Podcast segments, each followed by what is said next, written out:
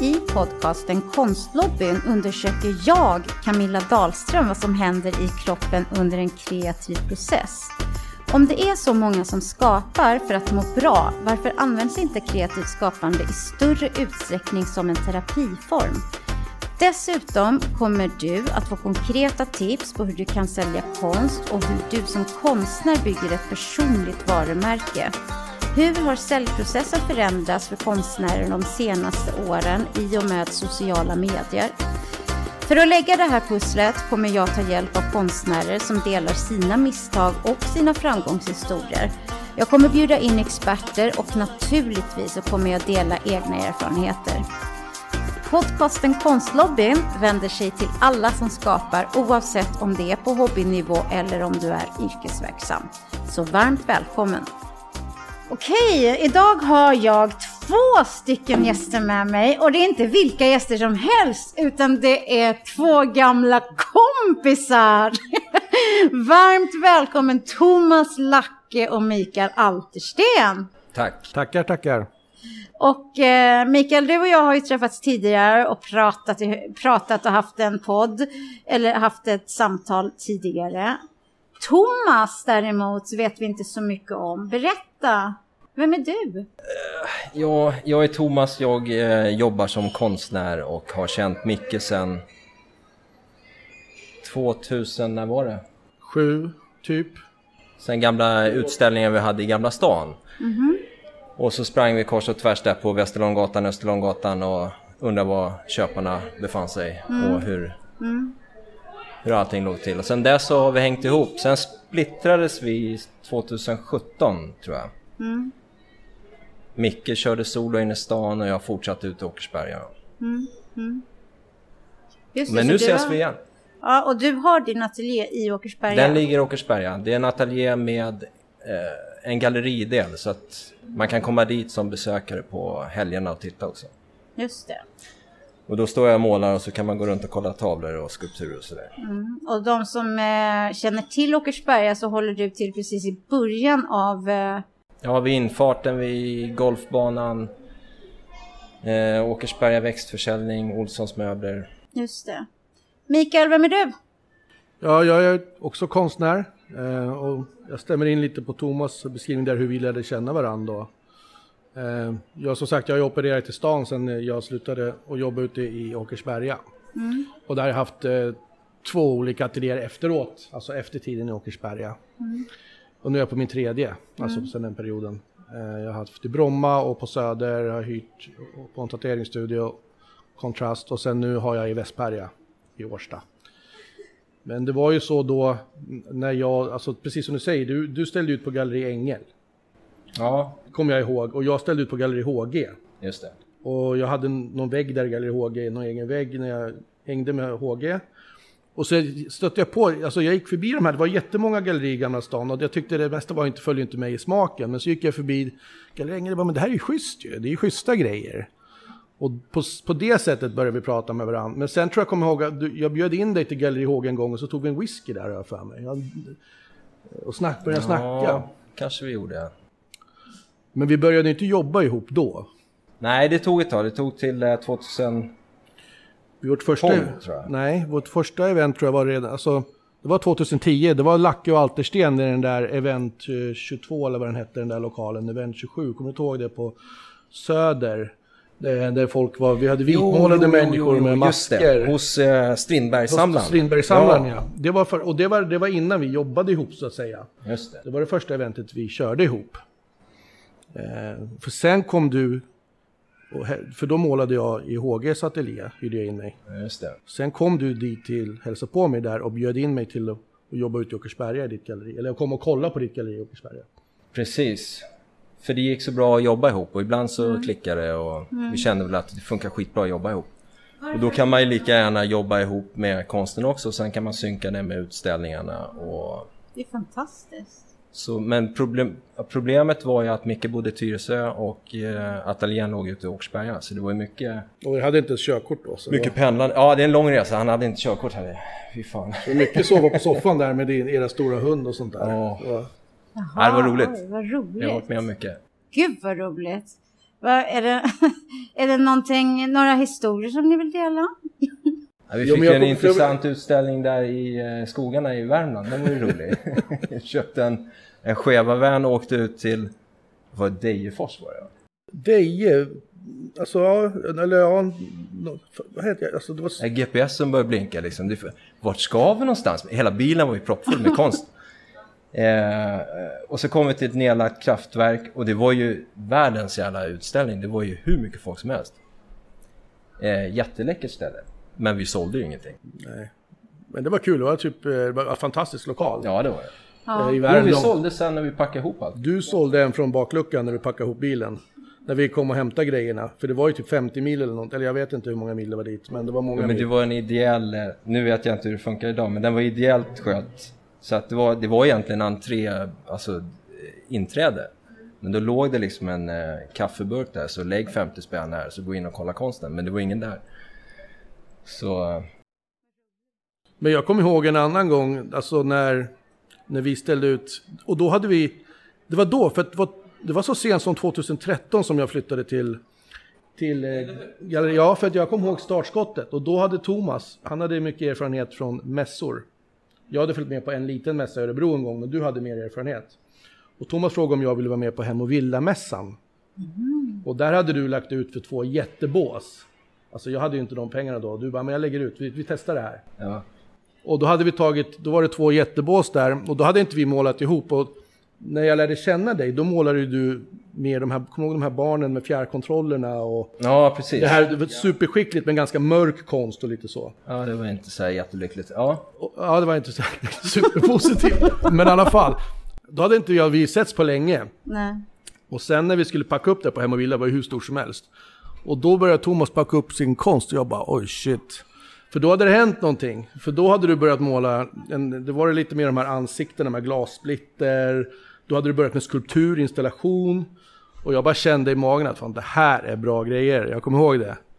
Eh, men då körde vi så att det var ju, då var det högre tryck på Thomas eh, monter än på min monter. Men ändå jävligt kul. Vi, det, det var, vi hade ju tagit in sån här eh, vad ska man kalla det? Vi sminkade ju upp folk som gick runt med våran monter eh, nummer eller vad man ska säga, alltså, med skyltar som Ja. vi makeade upp i masker och sådär. Som gick runt där, så det var ju bra tryck. Och sen hade vi livemåleri där också på... ja på just det. Kom en, kom en dam med mink, eh, sån här boa, hela, hela paketet. Och så stod jag och målade, så bara stod hon och tittade. Och så sa hon bara, du, stopp! Så bara, jag köper den som den är. Ja, men jag är inte klar, så jag. Så här. Ja, men du får inte fortsätta för då köper jag den inte. Så här. Ja, men köp den då. Så här. Men jag tror inte hon köpte den. Jag kommer inte ihåg. Ja, hon rullade vidare bara. Men det var då jag kom ihåg att du började med skulpturerna. Jag hade inte sett innan. Du kanske hade gjort det innan, men jag hade inte sett det innan. Nej. För du hade gjort den här, för du var du, du hade ju... Ja men du hade den här, någon gasmask som du hade byggt in i någonting. Ja, det var den. Ja. Ja, och sen när du snodde min gasmask. Jag hade ju så här riktig gasmask till ateljén hos honom. Och så tänkte inte jag mer på det, så han bara efter något par år bara, du undrar inte var din gasmask är någonstans? Jag bara, vadå då? Då hade han byggt in den i en skulptur som han hade sålt. Så det herregud. Men vad roligt. Vet ni, Nej. det är faktiskt så här. Den 25 november då kommer vi att köra en reunion-utställning här på Konstlobbyn i Täby centrum. Tillsammans med legendarerna Thomas Lacke och Mikael Altersten. Ja, det ska bli skitkul. ja, det blir roligt. Vad har vi att förvänta oss då? då? Jag och Micke ville ju att jag skulle ha en rosa trikå. Och sjunga kärlekssånger, det brukar Thomas göra. Han blev alltid våldsam om inte han fick göra det på vernissagerna. När han inte fick det satt han och sura, så att vi måste, vi måste ju Ja, jag är verkligen... jävligt svår alltså. Det är, det är väl enda krav han har egentligen. Ja, faktiskt. Ja, ja, men det, jag vet inte, men vi kan nog kanske lösa det. Ja, tack. Nej, Jag, men det såg, bli... jag såg en del intressanta butiker på vägen hit. jag kan nog hitta något. Nej men vi vet inte, alltså det, det är väl kul att...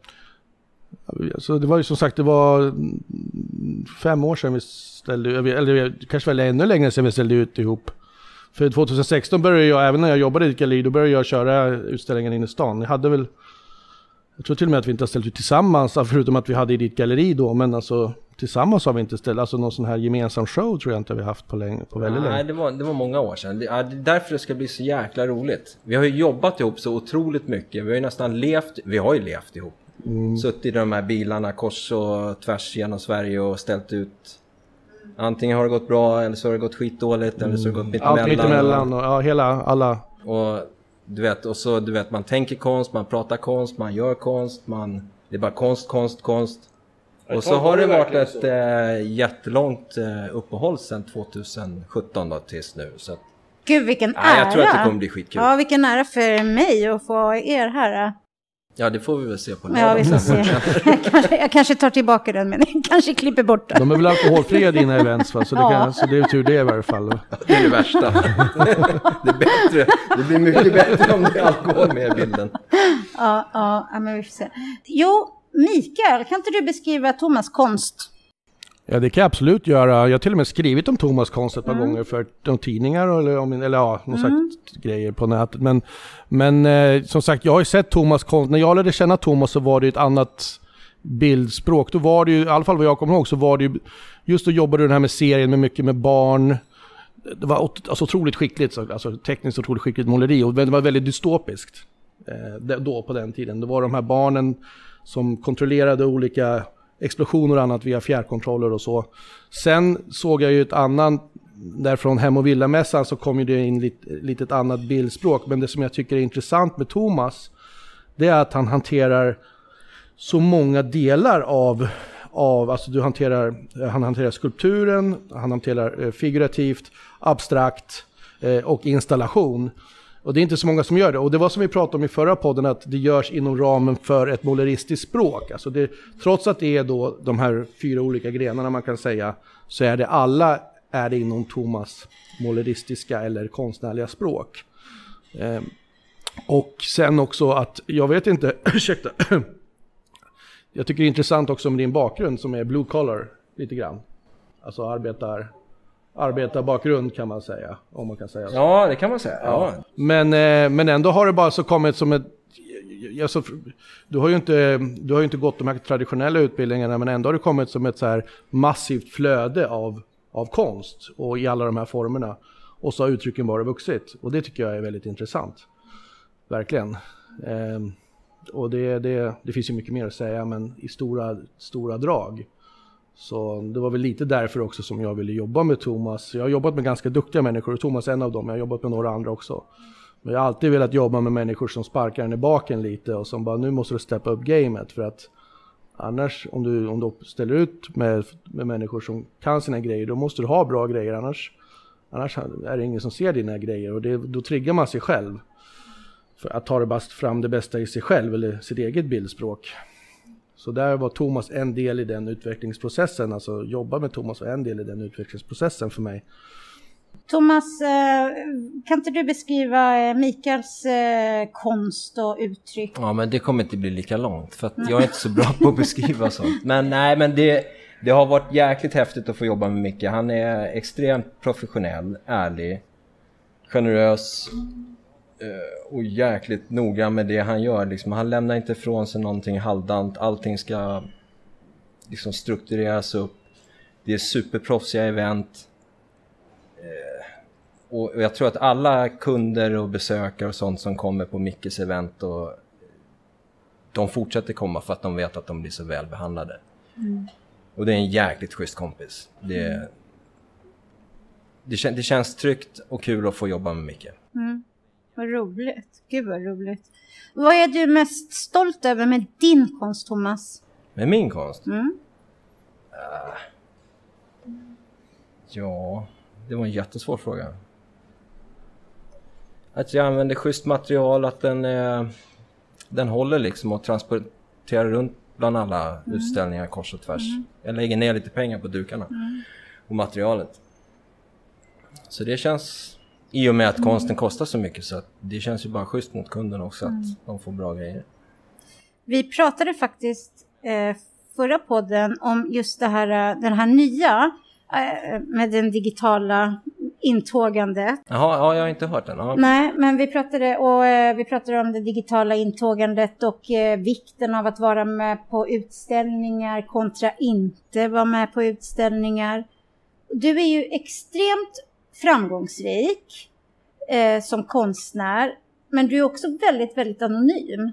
Det är ju, Jo, men jag, jag, jag har aldrig gillat att sitta eh, framme vid tavlan och berätta liksom, stå för klassen liksom och, och snacka och sådär. Så jag gillar ju inte rampljuset. Sen att man har blivit framgångsrik, jag vet inte. Det går ju bra men det är ju för att man jobbar hårt. Mm. I början satt jag ju på baren och tyckte att folk skulle upptäcka mig men det gick ju inte. Nej. Så det är ju det är bara att jobba. Men sen så tror jag att du måste tycka att det är kul också för annars så tror jag inte att du kommer någonstans. Nej. Man orkar inte. Nej. Och jag tycker att det är skitkul. Det är fortfarande lika roligt att ta upp en tom duk och börja måla. Ja. Vad tycker du är viktigast? Eh, närvaro på sociala medier eller är det utställningar? Ja, ja, det där är lite svårt för jag vet inte. Jag jobbar ju med många gallerister och de lägger ner väldigt mycket krut på digital marknadsföring. Mm. Och den, den är väl värdefull men jag tror ändå i slutändan så vill ju du som kund komma och möta konstverket live. Konstnären kanske. Mm. Så att det är ju jätteviktigt med de här fysiska eventen.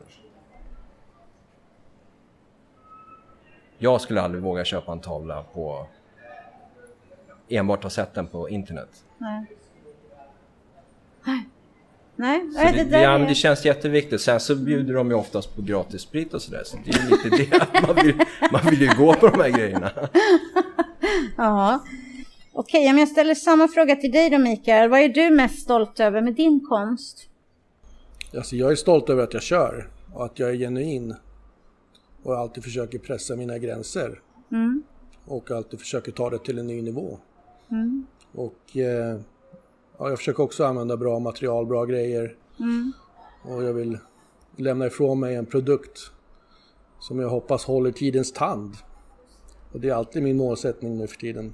Mm. Och jag är stolt över att jag försöker experimentera även om saker inte går igen, alltså om det inte följer trender eller estetiska trender eller estetiska bildspråk eller och så vidare så jag, kör jag det ändå för att jag vill ta det till nästa nivå. Vad är dina största utmaningar som konstnär? Det största utmaningen är väl det, alltså det som jag upplever som splittrande min, var Jag attraherades från konsten från början för jag gillar livsstilen. Mm. Men den, det är inte riktigt den livsstilen jag har idag utan nu är det mer jag upplever mig så splittrat av vad som krävs av att man, för att man ska fungera i samhället och hur jag egentligen vill leva med konsten. Mm. Hur djupt jag egentligen vill gå in i konsten och vad jag ville göra från början. Och det, det är det som jag upplever tufft att jag, jag, jag känner mig splittrad där. Att jag, att jag måste packa in konsten i nu för att fungera i, i, i samhället som en vuxen individ så måste jag paketera in konsten i, i som en liten box som jag kan gå och hälsa på ibland och inte fördjupa mig 100% i konstens själ som jag hade önskat att jag kunde utan nu måste jag disciplinera mig mer och gå in den selektivt då och då. Det tycker jag är utmanande. Absolut. Thomas, vad är dina största utmaningar med din konst? Det har varit att hålla ihop familjen.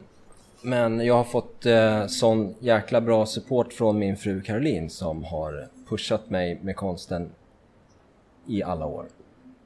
Det har varit den största utmaningen. Ja, men jag, det är för fan inte lätt att leva med någon som eh, ska göra karriär på sin hobby liksom. Nu vet jag inte om det är någon hobby, men jag har alltid suttit och kladdat och ritat liksom. Men du är snickare från början. Ja, jag är ju snickare fortfarande. Och det är jäkligt skönt att ha den distansen till konsten. Nu har jag ju jobbat med konst heltid också, men, och det är ju huvudnäringen. Men eh, jag, jag pallar inte av det. Det blir, det blir för enformigt. Man töm, tömmer huvudet liksom. Och det är så jäkla skönt att komma ut då och få brotta och bryta i brädor och grejer. För då, skap, då fyller du på lusten att gå in och måla igen. Och vice versa. När du står och kladdar och målar och pratar konst och då blir man ju sugen liksom på att göra något annat också. Sen är det bra att få komma ut och röra sig också. Det sägs ju det. Jag har också en sak som jag skulle lägga till som jag tänkte på. Jo, det är att någonting som jag, det är lite utanför det vi har pratat om. Men i, min, alltså, i mina verk, ibland så är bara verken någonting jag brottas med. Och jag lämnar inte ateljén med en bra känsla. Men ibland när jag, när jag lyckas komma en bit i mina verk så kan jag hämta tröst i mina egna verk. Det vill säga om jag kanske tycker att saker är tufft eller det är motigt och så går jag in till studion och så ser jag en pjäs som jag jobbar med som jag känner att det här, den här håller på att bli bra. Mm. Då är det så att jag får inspiration och kraft från min egen konst att fortsätta så att den tröstar mig. Det har jag tänkt på flera gånger. Just det. Och det tycker jag om den känslan, när det mm. blir så att nej okej, okay, ja men nu, nu, nu, nu får jag kraft.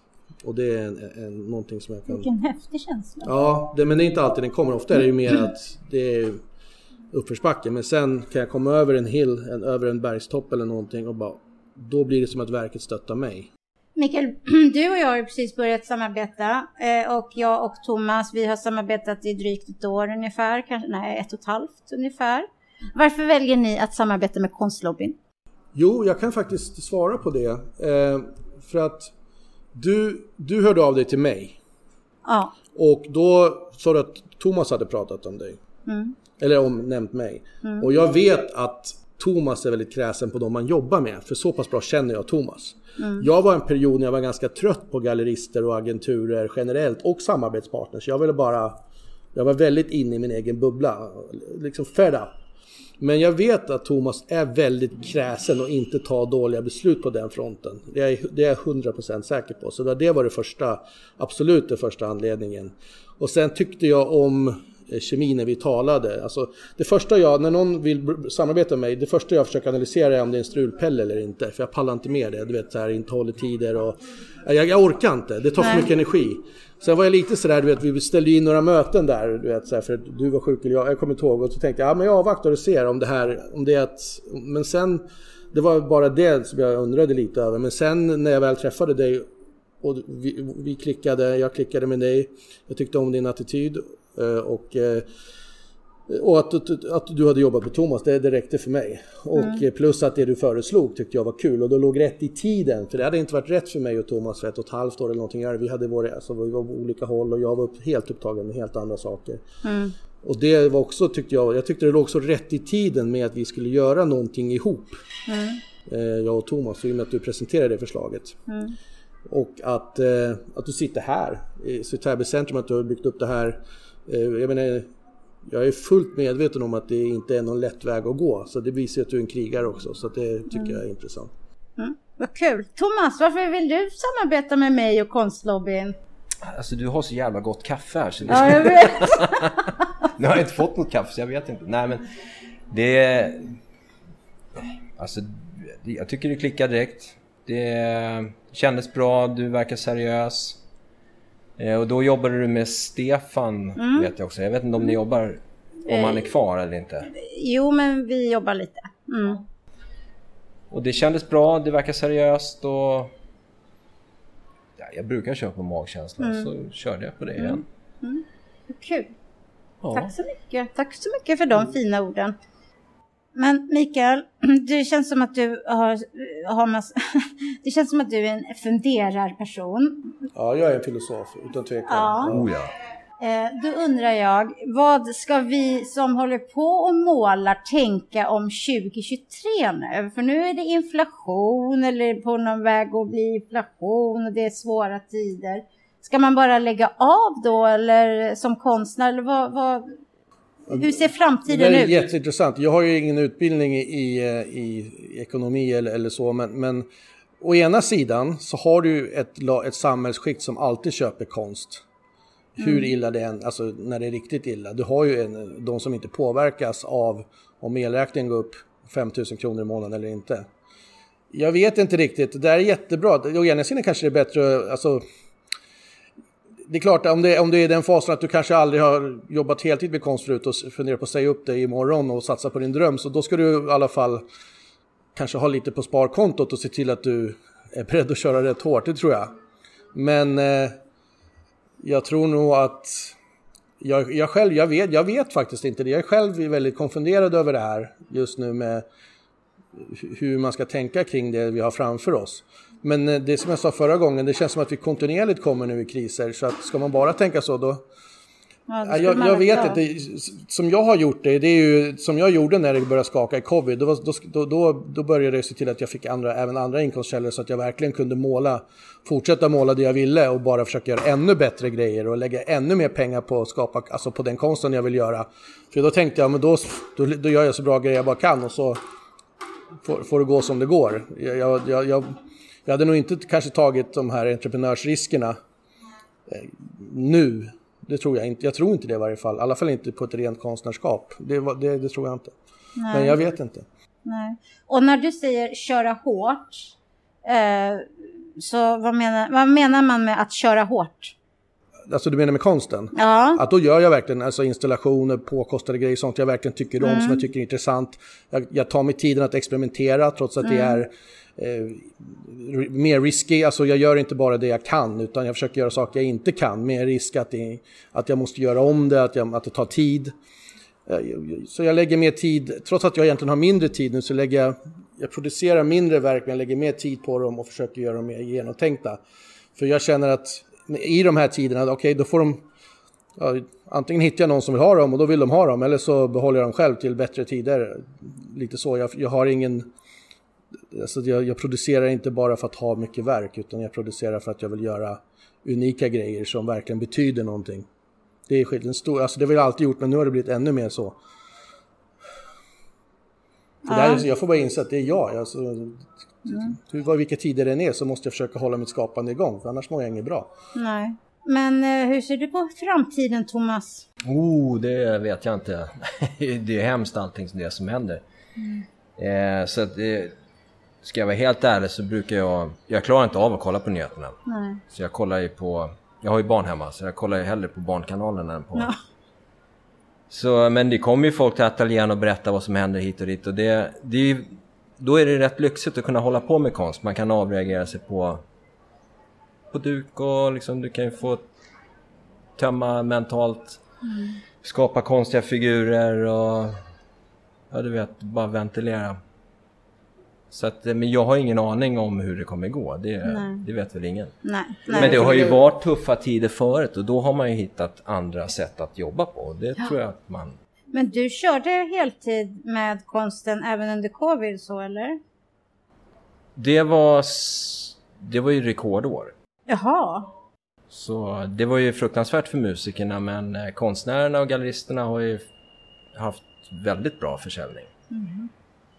Och det är väl för att köparna eller kunderna då, de var ju instängda i Sverige och hade inte, de hade ju semesterpengarna kvar. Superhungriga på eh, de upplevelser som erbjöds. Och så var det väl mycket inriktat på heminredning och fixa i tomten och sådär. då. Så vi har ju, jag ligger bredvid en växtförsäljning. Mm. Och där är det en fransman som åker omkring med en truck och kör de här jordpallarna. Ja. Och han sålde så in i helvete med jord under covid. Så att han var helt galen. Thomas, du, jag, idag har jag sålt 2000 pallar vet du.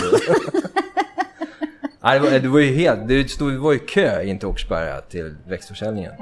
Och det var samma sak med ateljén också. Det var ju mycket, mycket folk som kom alltså. Så nu när det har gått över då har man ju vant sig med att Oj vad mycket besökare man har haft i ateljén och nu har det lugnat sig. Ja. Så nu har det väl återgått till så som det var innan. Men musikerna har ju haft ett helvete, det vet jag ju. Och restaurangbranschen. ja. Vad har du lärt dig av eh, Thomas, Mikael? entreprenörskap eller alltså drift, drift, driva på. För, och sen det här att måla även när man är trött eller inte sugen på att måla. Eller, alltså att göra timmar i studion. För även, det, det har jag sett Thomas göra när han har ungar och eh, liksom hem och sköta och massa grejer. Och så gör ett par timmar ändå. Alltså det är inte som i filmerna att man dansar runt vet, och lyssnar på opera och ett glas rödpang och bara oh, utan det, ibland är det lite annorlunda. annorlunda. Så, Men det är den stora drömmen. Och, Rödvin och opera. så det är inte riktigt så, men det har jag lärt mig. Det här jävlar Amanna. Liksom, Amanna kör bara kör på. Eh, och, eh, och sen, ja det skulle jag säga var den, är den st- stora saken, den största saken. Rent tekniskt jobbar vi olika. ja. ändå. Även när ja. vi jobbade ihop så visst, vi kunde bli inspirerade av varandra. Mm. Men vi har ändå jobbat med olika verktyg och, och sen har väl vissa material överlappat varandra och så. Men mm. Vi har även haft olika inställning tror jag till konsten och olika bakgrunder och, och allt möjligt. Men just eh, att köra på och göra sin grej, det har varit, det har jag... Ja, vi har arbetat.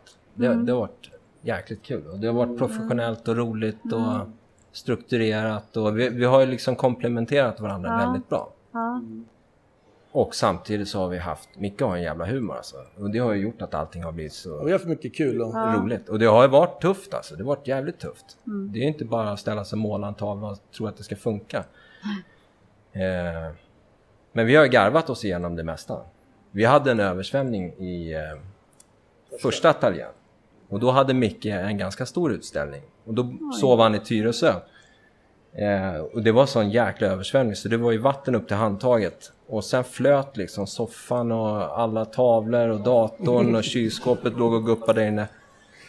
Och sen ringde jag Micke så sa jag det bara, du det är översvämning, allting flyttar omkring. Det ser ut som en liten insjö här va? Ja oh, okej, okay, säger Micke så här. Ja men ring mig sen. säger Bara, vad fan? Men då hade jag väckt honom. Då han, han hade ingen aning om att, eh, vad som hände. Liksom. Han var inte riktigt vaken. Sen ringde han ett par timmar senare. Då hade vi ju tömt lokalen. Och då var det ju panik alltså. Och det var bara några dagar innan utställningen, men det gick bra. Vi, han, han fixade det innan. Men det var en riktig katastrof. Det gick ju åt helvete allting alltså. Vad ska man tänka på om man är, är konstnär på varsina håll och så vill man ha ett samarbete så tajt som ni har haft? Vad ska man Tre tänka enheter, på? är inte det? Tre enheter. Ja, men alltså, jag ska säga att det finns både för och nackdelar. Mm. Jag tror att man ska göra det under begränsad period. Ja. Jag tror att vi bröt upp vid det tillfället. Där vi gjorde, kanske till och med skulle gjort något år tidigare. Men mm. i, vårt, i, i, vårt samarbete var det väl att det som gjorde att det fungerade så pass länge som det var och så tajt som vi jobbade ihop. För de flesta konstnärer klarar inte det för de har så stora egon. Eh, och det har väl vi också, men det gick ju bra just för att vi kompletterade varandra. Både med eh, hur vi jobbar och med alltså vad vi kunde och inte kunde. Jag var mer event, struktur, projekt. Thomas var mer handfast, eh, snickeri, bygg. Alltså mm. det var väldigt så, så att det, det, det gick hand i hand. Men jag tror att, alltså idag vet jag inte. Idag kommer jag nog aldrig, jag kommer bara köra själv. Mm. Alltså så, men jag kan inte prata från andra perspektiv. När det gäller Thomas och när det gäller Hans-Göran som jag jobbade med innan och när det gäller även eh, Danne på Kontrast som jag har jobbat med efter så är det människor som har varit duktiga på saker som jag har velat lära mig också. Ja. Så för mig har det varit också den biten att jag har sökt mig till människor som jag kan lära mig saker av. Och sen försöka ge någonting tillbaka så att det blir, så det inte blir, så det, så, men det är viktigt, givande och tagande, för många har fel idag. De tror liksom att de så här, att det handlar om, de bara, kan du hjälpa mig hit och dit? Men de fattar ju inte att det är givande och tagande i alla de samarbeten man har. Du kan inte bara mm. komma och, du måste steppa upp och sen försöka hålla en balans på ett givande och tagande. Du kan, mm. Det är svårt, annars blir det svårt. Ja, ja. Det tror jag. Ja, det där är intressant. Vad har du lärt dig, Thomas, av Mikael? Eh, att Ja, Micke, vad har du lärt dig? Han har lärt mig väldigt mycket saker, men det, just det här att han är så intelligent, det har väl liksom smittat av sig att Tänk dig för liksom vad du gör Thomas. Gör inte, säg inte dumma grejer. Eh, gör inte politisk konst eller eh, du vet, spåra inte ur. Så, tänk framåt liksom, ta det försiktigt och... Ja. Gud vad roligt. Um jag är otroligt tacksam för att ni har valt att göra er reunion-utställning här på Konstlobbyn Täby centrum den 25 november. Och då kommer vi att eh, ha er på plats.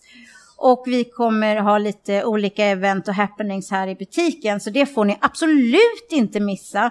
Och eh, vi kommer lägga ut mer om det här på våra kanaler. Thomas, Mikael och Konstlobbyns kanaler. Tusen, tusen tack för att ni ville komma. Tack själv. Jaha. Ja, tack för att du tog initiativet till det här. Det ska bli superkul. Ja, tack så mycket. Ha det bra. Hej då!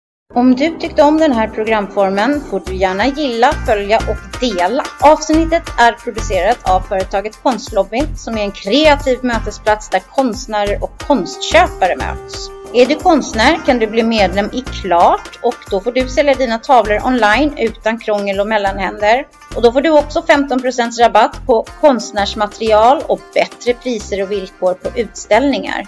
Gå in och läs mer om vårt medlemskap på konstlobbyn.se